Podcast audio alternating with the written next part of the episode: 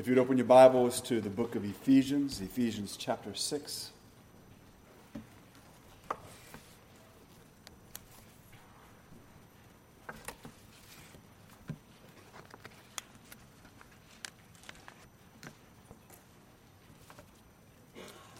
Let's bow in prayer. Lord, as we bow before you this evening, Father, we ask that you would give to each one of us a great hunger for your word. That, Father, it would be a, a very strong desire to, to want to know your word, to want to read your word, to want to have a, a deep understanding of your word. We pray, Lord, you give to us a very strong desire to, to want our hearts, to want our minds to be changed by your word. We pray, Lord, that we would want to have our view of life informed by your word. That, Lord, we would have a great hunger for your wisdom. The Father, we may know how to live a life that pleases you. The Father, we may, we may know how to give advice that honors you. The Father, we will think properly about life, believing, Lord, that will lead to us acting properly. Knowing, Lord, that living in this way, Father, will, will bring to us uh, a very deep sense of satisfaction, a, a deepening joy, uh, a greater love for life and for others. Father, we desire to have the abundant life that Christ has promised. Father, we know that the key to that, or one of the keys to that, is, is your word. And so, Father, we open ourselves up to your Spirit and to your word and ask that you fill us. As always, we do thank you. And we do ask these things in Christ's name. Amen. Ephesians chapter 6, beginning in verse 10. Paul writes Finally, my brethren, be strong in the Lord and in the power of his might. Put on the whole armor of God that you may be able to stand against the wiles of the devil. For we do not wrestle against flesh and blood, but against principalities, against powers against the rulers of the darkness of this age, against spiritual hosts of wickedness in the heavenly places. Therefore, take up the whole armor of God, that you may, that you may be able to withstand in the evil day, and having done all, to stand. We began to work our way through this several weeks ago, and uh, let me just kind of give you a few statements, kind of uh, by way of review, to kind of catch us up to where we are and what it is that we want to do with this passage. The main thing, as he tells us here, he says, Finally, my brother, be strong in the Lord. Each one of us must live in the power of God's armor. When we talk about God's armor this evening and for the next several weeks, try to keep in mind that we're not talking about something extra in the Christian life that we are to, to kind of add on to our experience as Christians. That really, I guess you could say, it's just another metaphor of talking about or maybe describing what it means to abide in Christ. Another way of talking about our union with Christ. So this is all in, in kind of in that category. It's just another way of thinking about it, another way of looking uh, at it. And of course, Paul's encouragement here is for us to be strong. He is giving to us a, a, a view or an understanding of, I guess you would say, the essence of what our life is to be like and how we are to understand life despite all the issues that are going on, despite all the things that are happening around us, he wants us to understand that the battle that we are in is one that is truly, in every way, spiritual. Even the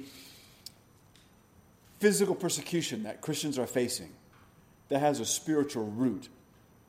That is why those things are happening. When we look at the disruption that takes place in the lives of our families through whatever the conflict may happen to be, it is rooted in a, in a spiritual issue or spiritual problems. We're not trying to say, I'm not trying to, to, to state that in one sense, oh, everything is spiritual, and somehow we're looking at this in a very narrow minded way. I am saying that it's all spiritual, but it, is, but it is not narrow in its view. It's a very broad thing. It's having a proper understanding, uh, a, a, view, a, a, view of the foundation of, of how things work and how they're supposed to work and why things happen the way they happen. It'd be kind of like um, if you go to a doctor and let's say you have a lot of different kinds of issues going on in your health.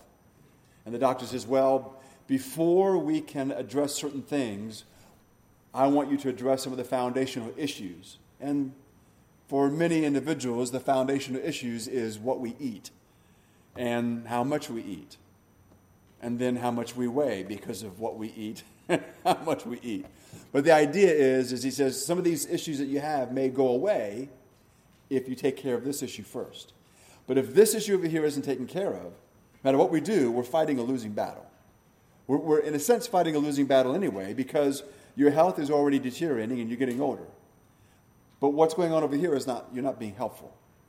And so we need to address these issues and correct these issues. This is foundational. And then when these things are being corrected, and as they're being corrected, then what we do to deal with some of the specific issues you have going on, the treatments would be that much more effective. And often that is the case. Even individuals who have to get something nowadays, it's a simple thing, uh, having a knee replacement. For some individuals, the doctors will say, well, if you lose weight, everything will go better. The surgery will go better, the recovery will go better. And thus, you will be much more mobile than you ever imagined because all those things are working together. So, the idea here then is that we're not trying to pretend that there's all these that all these serious issues that, that we face and our friends face, that the world is facing, are not serious issues. And then somehow we just kind of wave our hand and say, well, it's just all spiritual and it's all about Jesus in some general way. It is about Jesus and it is spiritual. But again, that's a very broad and complicated, uh, not one that we can't understand, but a but complicated issue. And Paul wants us to have a good handle on that. And that's why he's ending with these things. So, there again is this injunction that we are to be strong in the Lord. That's how we are going to make it. That's how we're going to see our way through whatever it is that we are facing. He's going to describe or help us to understand how we can be strong in the Lord.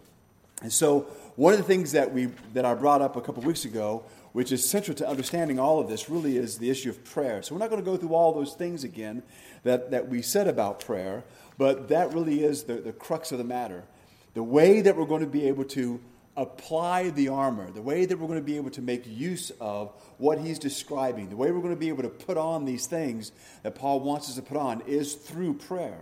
The way we're going to be able to get, get ourselves through these issues and live, live, these way, live in a way that, that's correct or godly is through prayer. There is an absolute dependence that we have upon God. And prayer is, is what's going to be used by God in our lives to get us through these things. And so we, that's why we want to make sure that we never diminish prayer. That's why it is um, telling when individuals say, Well, I know that I should pray for, but normally after about five minutes, I just don't know what else to pray for. I've prayed for everything. And that can happen. What that means is, is not that we have prayed for everything, we're not really praying as we ought to we need to understand that there is so much to pray for, to pray about. It's not just going into details about things, though that is important, but it is shifting our prayers, so to speak, because oftentimes what happens is we are overly focused on all of the physical things. And we're not against praying about physical things, they're important, but they're not the most important thing. And we all know that even if we have our health, but that's all that we have, then we don't have much of anything. It is our relationship that we have with Jesus Christ. It is being filled by the Spirit and living by the Spirit and, and living in a way that, that honors the Lord, being strong in the Lord, giving us the proper mindset, giving us the wisdom, uh, being able to carry through uh, in life with that wisdom so that we can live, live fully and, and have the abundant life again that Jesus promised us. So, what we need to make sure we, we should remember is that we want to remember to intertwine all these things that Paul is talking about with, with prayer and how we pray for ourselves and how we pray for others. Because that's really very important to pray for each other in this way. And we spent some time before, uh, especially early on when we were going through Ephesians, uh, talking about prayer and the importance of prayer and then the way to pray and, and how to uh, look at some of the prayers in the Bible and in particular the prayers of Paul and then glean from them how we can uh, kind of uh, improve our own prayer life and the things that we ask for and the things that we're asking God to do. Again, as he says in verse 10, he says, Finally, my brethren, be strong in the Lord and in the power of his might. And we need to make sure that we remember what he's saying here as he writes to these individuals. So, how do Christians secure the only power, because the only power that exists that's sufficient uh, against the odds that we're facing is the power that comes from God? How do we secure that for ourselves? Well, we need to appropriate the weaponry that he's going to talk about, that we kind of touched on just a little bit a couple of weeks ago. But the way that we appropriate that, again, is through prayer. We, we put on the armor of God or we take the armor of God. As I said, as we looked at several different definitions, or expanded definitions, trying to get a good handle on what he means when he says, put on the armor of God, or what does he mean when he says, take on the armor of God. To put on or to take is it's a welcoming trust. It is receiving what God makes available in grace to be utilized. So we should think of these things, the armor that he's talking about, as those things that are coming from God's good hand because He cares for us. He wants to give us these things so we can use these things because they are for our benefit. That, that, that is how we're going to be empowered to live in the way that God wants us to live. When I was, uh, when I was 30 years old, I was, we were living on the Big Island. I was a chaplain at a couple facilities there. And um, because of uh, the pastor of our church and some other individuals in the church, I started a new hobby. Cindy wasn't real happy with it. Uh, began to ride dirt bikes. Uh, now, this guy in the church was a very good mechanic, which really came in handy because I tended to destroy dirt bikes.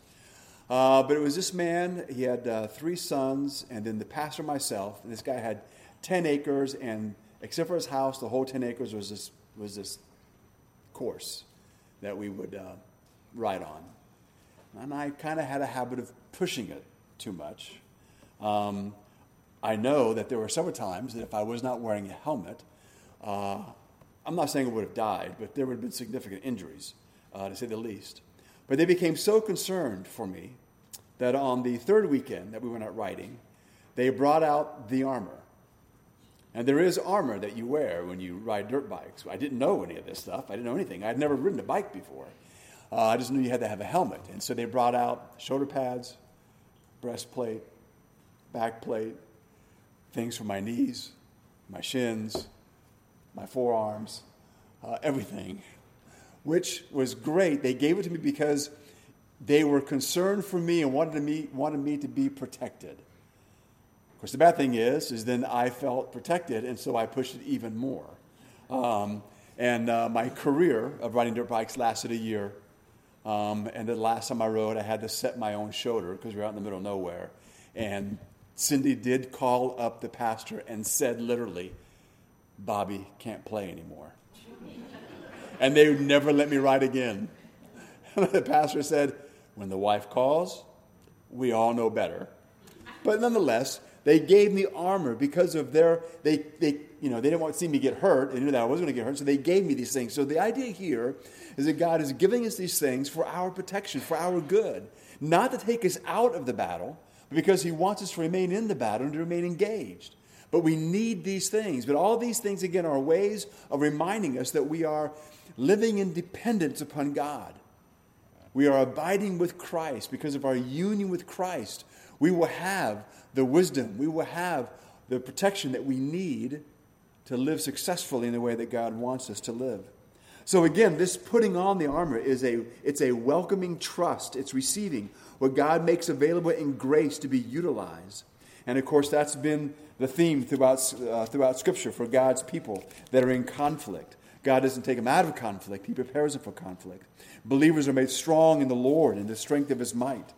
So, as as part of all this, part of the unified Word of God, you take Ephesians chapter 6, verses 10 through 20, and I mentioned this before, and you take John 15, and we, we looked particularly at verses 7 and 8, but it's more than that. We saw that there's a, a great deal of repetition between those two things. And so, again, in John 15, verses 7 through 8, Jesus says, If you abide in me and my words abide in you, you will ask what you desire, and it shall be done for you. By this my Father is glorified, that you bear much fruit, so you will be my disciples. So think in terms of the armor of God as being those things that God gives to us to enable us to live the Christian life in the midst of conflict and to produce fruit. Because that's what he desires us to do, is to produce fruit. Normally, when you think of producing fruit, in the scripture, there's a couple of ways to think about it. Number one, sometimes, sometimes individuals talk about uh, when it comes to producing fruit, they, they talk about the fruit of the Spirit. I don't think that too often that's really what it's talking about. That is just the natural, visible manifestation of the Spirit of God maturing the believer. We possess the fruit of the Spirit. Uh, I believe that we possess all of it, but as we continue to mature, the fruit, in a sense, continues to ripen, and so we manifest more and more of those attributes that are listed when it comes to the fruit of the Spirit. Normally, when it t- talks about it, you and I are bearing fruit, the idea is just generally speaking, it is replicating yourself in others. So that is done through two ways, which is through evangelism and also through discipleship. So, so it's not just uh, an evangelism thing where someone's going to try to make you feel guilty because you haven't led someone to Christ in the past 24 hours. It is all of that. We are to influence other individuals. We are to replicate ourselves in others, which is another way of saying that you, re, you desire to repeat in them or, or, to produce in them what you know. Share with them what you know. Make them learn what you know. Uh, and in some cases, that may only be a little bit, and that's fine. But you want to replicate yourself in that person, and that you may then, in a sense, pass them off to someone else, so to speak, so they can continue to grow. So it does involve the idea of sharing Christ with non believers and bringing people to Christ, but it's also our interaction with all other individuals, with our children. We want to replicate ourselves in our children. You want to replicate yourself in your grandchildren. You want to replicate yourself uh, in, in, with your neighbors, with extended family members, people that you know. The idea is to continue to share with them what you know about Christ, which is not just your head knowledge, even though that's included, but it's also as we are living it out. We want to live out the Word of God. Uh, when you look at the Great Commission and, and uh, at the end of Matthew, he tells us to uh, teach others the Word of God or to teach them the commands. The, the way that it's phrased at least in the New King James, it says teaching them to observe. And I like that phrasing because he doesn't just say teaching them the commands of God. This is not just where you just give an individual a list of commands and they memorize it, and then once they, they've got it down, you say, Great, now you know it. But I believe that when he uses the phrasing, teaching them to observe, that requires you and I incorporating our life in whatever, whatever it is that we're teaching the individual. The idea is that we're teaching them the commands of God and we are also living out the commands ourselves. We live in obedience, so we're showing them by example not only how to obey, but that we do obey. Because oftentimes, you may be in a situation where you're not going to be able to show the individual how to obey certain commands, but what you do need to show them is that you do obey the commands. We are submissive to God. I want to be submissive to God. I obey what God says. And that attitude needs to be replicated in that individual because that is often where people fail. There is no one individual, especially new believers, who knows everything that God has commanded. But when we become believers, what we are, in a sense, promising is that we will obey all that God has said. But when you first become a believer, you don't really know too much about what God has said. But as we learn the Word of God, we then should, without hesitation, oh, God also says to do that, then I will do it. That, that should be the attitude. Sometimes, maybe it's often, but sometimes what happens is, as we grow as believers, we also pick up the attitudes of other believers. And pretty soon we get to a point in our life as believers where we do live in obedience to some things, and the other things we kind of want to think about for a while. It's like we want to vote, and we just and we hesitate, and we don't want to pass on that attitude to anyone. We don't want to possess that attitude.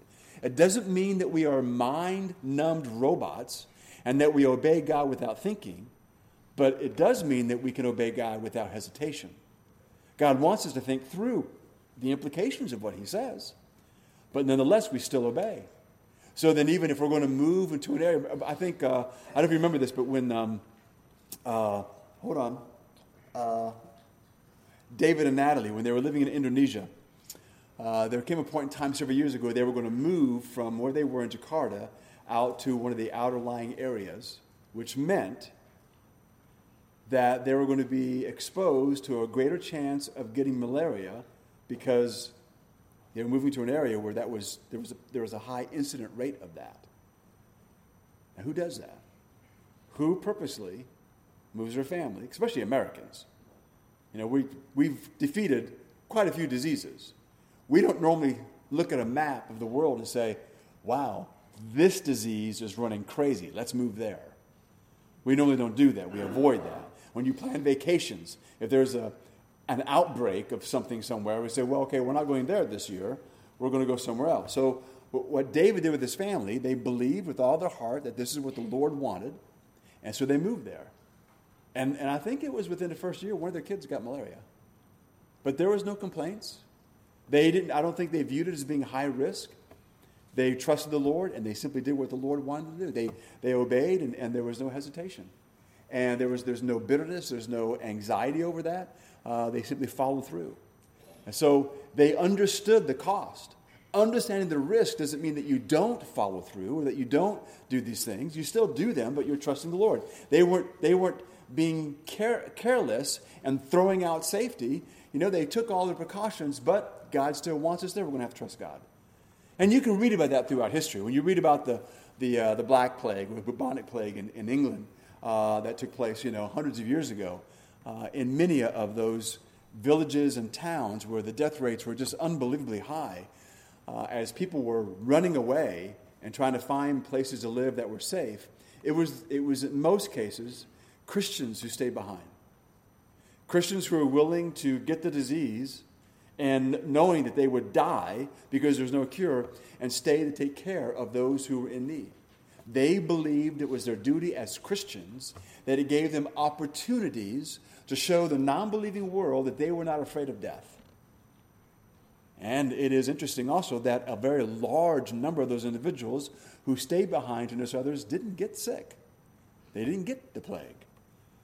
I'm sure someone will figure out some medical reason as to why, but I just think the Lord was taking care of them. Uh, but they were doing it for spiritual reasons. So they understood the risk and, and they stayed anyway because they believed that it was the most honoring thing they could do for the Lord. And so, as believers, we, we need to be able to live in that kind of wisdom. How do you, how do you think through issues like that? Well, you, because of your union with Christ and, and the wisdom we have from God, we, we're going to think in a very different way than the rest of the world. And when those opportunities come, come along, and in some cases the believers should remain, maybe in some cases they should leave. It, it, I guess it depends on what you're doing, what's going on, what you believe God wants you to do, and those things.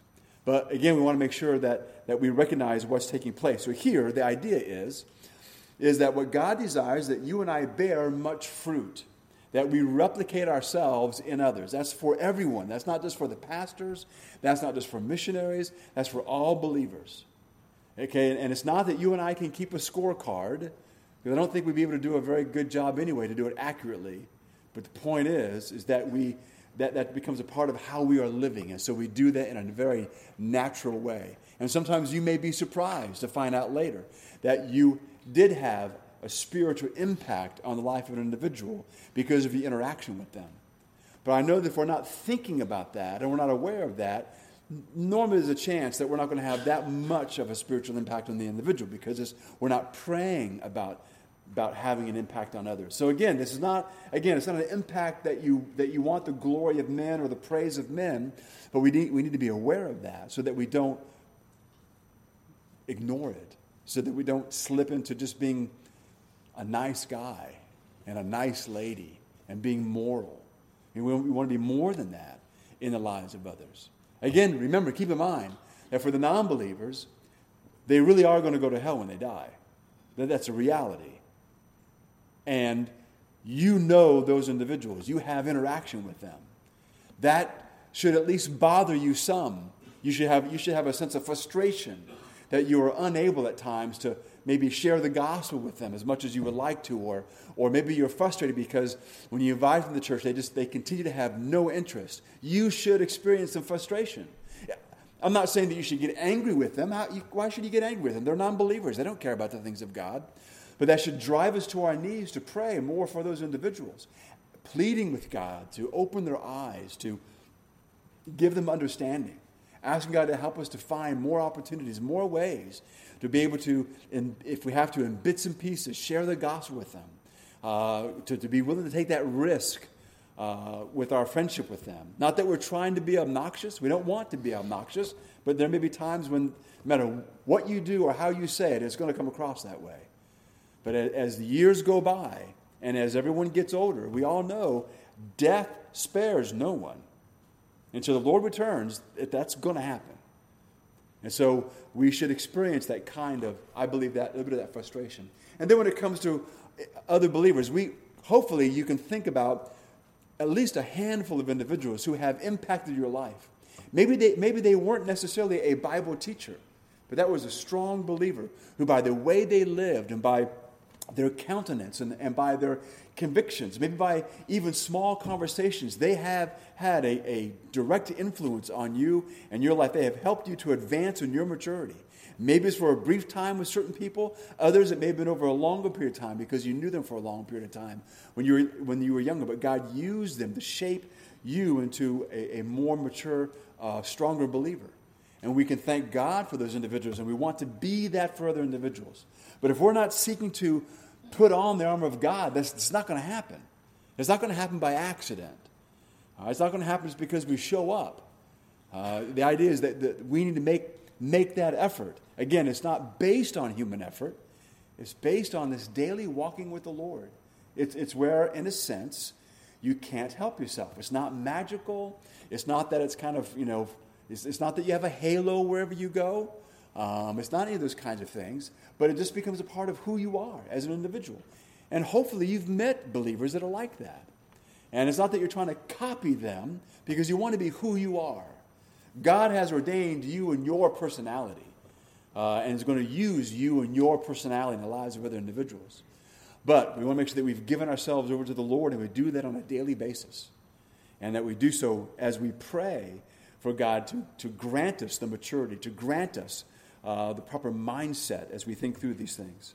So, again, as you think about John chapter 15 in conjunction with Ephesians chapter 6, Jesus has revealed a very close relationship between a word filled life and a prayer filled life and its fruitfulness.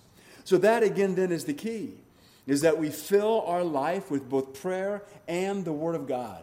That's why we want to make sure that we're reading the Word of God on a daily basis. Just read it. Just continue to become more and more familiar with it. It doesn't take that much time. Not that we should be time conscious, but that's the country we live in. That's the culture we live in, so we are. And we're always worried about all these things we have to get done. And that's the way that it is. We can't, you know, that's not necessarily sinful. But we do always make time for those things that we find that are important. And, and reading as little as only three chapters a day You'd be amazed at how much of the Word of God you will have read in 10 years. Because it's the cumulative effect. This is like it is with our meals. All right? We, you know, we, don't, we don't starve ourselves and then you know, try to catch up in one meal. We just, th- through, through the years, we've eaten two or three or four meals a day. And through 10 years, you know, the nutrition that, we, that we've absorbed shows because of the health that we have. You know, our kids, their, their growth that we see taking place physically as a result of that. And so it's the same kind of idea uh, that we have here. So let me, let me pick it up again in verse 10 of Ephesians 6 and then read it through verse 19, and then we will, we will move on. So he says this. He says, Oh, mercy. Uh, sorry. Uh, finally, my brethren, be strong in the Lord and in the power of his might. Put on the whole armor of God that you, may, that you may be able to stand against the wiles of the devil. For we do not wrestle against flesh and blood, but against principalities, against powers, against the rulers of the darkness of this age, against spiritual hosts of wickedness in the heavenly places. Therefore, take up the whole armor of God, that you may be able to withstand in the evil day. Having done all to stand, stand therefore, having girded your waist with truth, having put on the breastplate of righteousness, and having shod your feet with the preparation of the gospel of peace.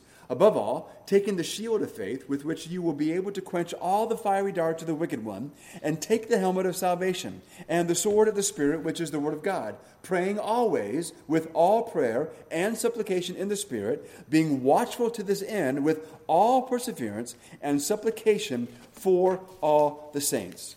So, again, the first thing he talks about here is truth, putting on truth first. And as we said, standing for truth against uh, the falsehoods of the devil, that was where Adam and Eve first failed.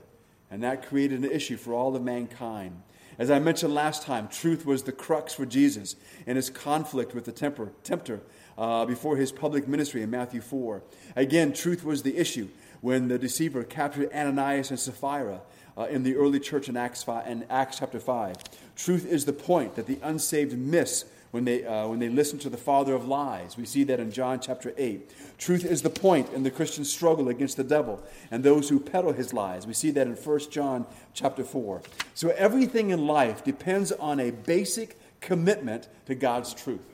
So, the same way that I mentioned this morning, that we, want, that we need to be reminded that the gospel message is the message of God. It is from God. It is not something that's just clever. It's not just it's not the intellectual way of life. It's not that it's dumb, but it, it is not those things. It's the power of God. In the same way, then, we as individuals, we need to be committed to the truth. To be committed to the truth is to be committed to God's truth because God is the author of truth. And we find that truth in the Bible. And so, if we're committed to that, we then are girding ourselves. We are putting on the armor of God. We're putting on that central piece that we need to be able to stand, to be powerful, to be strong in the day when the devil fires his shots at us. We live in a culture that's becoming more and more anti Christian, not violent, but anti Christian. They continue to more and more mock Christianity. How do we stand against that? By knowing the truth. That's how we do it. And by being committed to the truth. If an individual fails in, in their life as a believer, it's because they failed to follow through on being committed to the truth. They're going to be giving in to the lies, the lies of the world, in whatever form it, it comes in. They're going to be giving in to that. And we've become very accustomed to that kind of compromise uh, to accepting that kind of compromise. Maybe not necessarily in your life, maybe not that often in your life, but in Christianity as a whole, there's been a greater, uh, I guess you would say, even a movement to be at ease with compromise in a lot of different ways. I was reading uh, the autobiography of a boxer.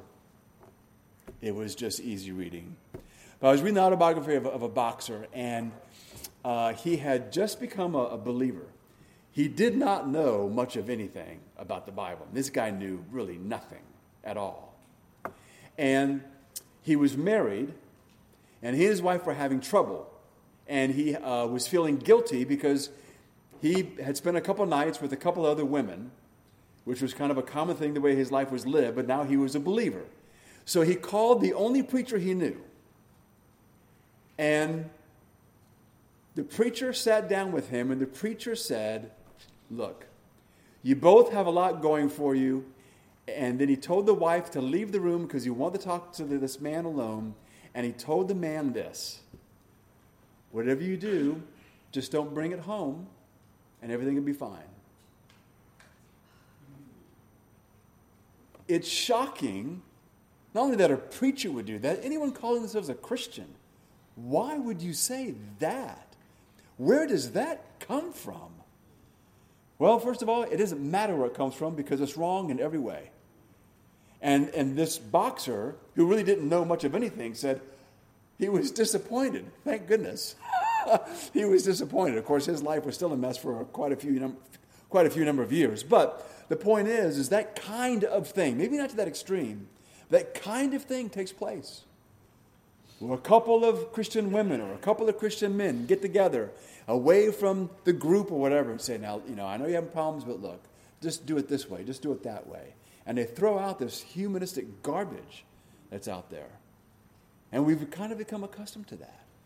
It's being more and more accepted in, in churches as a whole. It just, we continue to move downhill and slide just very slowly, almost imperceptibly in, in a sense. And we, we become very comfortable with it. We say, yeah, well, I know they're not doing such and such, but at least they're not doing this. Remember, that, sound, that sounds like a bunch of inmates. That's what the inmates do. You know, the guy gets arrested for, uh, you know, for, you know, possession of drugs. And he says, yeah, but at least I wasn't selling it to kids. Well, you take the guy who's selling it to kids and says, well, yeah, I mean, you know, I was selling to kids, but, you know, I wasn't molesting them. I mean, it just, it, they're always looking for someone else who's worse off than they are. And so what, what happens is we end up as a whole doing the same kind of thing. That's because we're not committed to the truth. Doesn't matter what the reason is. We're not committed to the truth. And because we don't have a deep commitment to the truth, we don't have a deep commitment to righteousness, and therefore we begin to fail. The second piece of armor that he mentions, and I'll just say this quick and then, then I'll close out, is righteousness. And the righteousness of God is often linked with truth in God's word. Righteousness is a matter in which the Spirit of truth convicts the unsaved. Remember when you go into, into the Gospel of John, chapters 14, 15, and 16, it talks about the work of the Spirit. And it says it convicts the world of righteousness. Kind of an odd phrase in a sense, but it convicts the world of righteousness. Convicts the world of what righteousness is. Convicts the world that righteousness is necessary when it comes to pleasing God. Righteousness is the absolute necessary benefit that God has imputed once for all to everyone who believes. It is also the character quality that He continually imparts to us in practical living. So when I become a believer, the righteousness of Christ, the righteousness that He possesses, is imputed to me. I mean, we've talked before about the idea that when I die, I'm going to go to heaven because I am dressed in the righteousness of Jesus Christ. I have no righteousness of my own, I have none. But I'm dressed in His righteousness, the righteousness of another. And because of that righteousness, I know I'm going to be able to get into heaven. That's a guaranteed fact. But not only that, righteousness is also the, the character, it's the quality of character that God expects you and I to possess and to have and to exercise. He continually imparts His righteousness to us in our practical living. So we have no excuse if we're not living in righteousness. That's not really good news for us because we're guilty. And so that's why, you know, on Sunday mornings we've incorporated the confession of sin to remind us of this very high, unique standard that God has set and that God demands that we meet that standard. Knowing that we cannot meet that standard, but He gives to us His righteousness. And He imputes His righteousness to us on a regular basis, giving us the power, giving us the strength, giving us the desire to live this way. So why? So we can stand in the power of God, so we can withstand the wiles of the devil so we can live in the wisdom of God, so that we can what? Replicate ourselves in others. Because apart from the righteousness of God, we are unable to do that in any way, shape, or form. In fact, I would say that, that these things we've talked about are more important than you or I even being trained in supposedly how to do that. You may be meeting with an individual who's a younger believer than you, and you might be bumbling through every single conversation you have with the individual. But if you are pursuing these things and you are praying as you ought to pray, you will be successful in replicating yourself in the life of that person. In fact, that individual probably will tell others in years to come they met with an individual who just always seemed to stutter and stammer, but, and thank goodness for the but, he lived in righteousness. He loved me with the righteousness of Christ. And I saw in him a great desire to pursue righteousness. And my heart was filled with the desire to pursue the righteousness that he possessed. And that's the kind of influence that we want to have on people.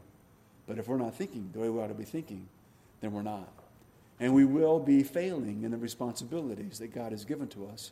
And in particular, we will not be standing strong and we will not be producing the fruit that God desires. Let's pray. Father in heaven, again, we thank you for your grace in our life and for your patience. We thank you, Father, for your spirit that strengthens us and empowers us and convicts us. Father, I ask that you would cause us to think about these things often, to think about our lives as believers. I pray, Lord, that you would push us in the direction that we need to be pushed in. That, Father, we would think on a regular basis how we might influence others for Christ. Whether it's a little or a great deal, I pray that you would infuse us with a great hunger to do that, to see your righteousness reproduced in the lives of others, and to be used by you in whatever way you see fit. And Father, for those who even begin to strive to move in that area, I pray that, Lord, that you would multiply their joy. Lord, that you would cause them to have a great awareness of the increasing happiness that is in their life. Thank you, Father, again, for being so patient with us. We do ask these things in Christ's name. Amen.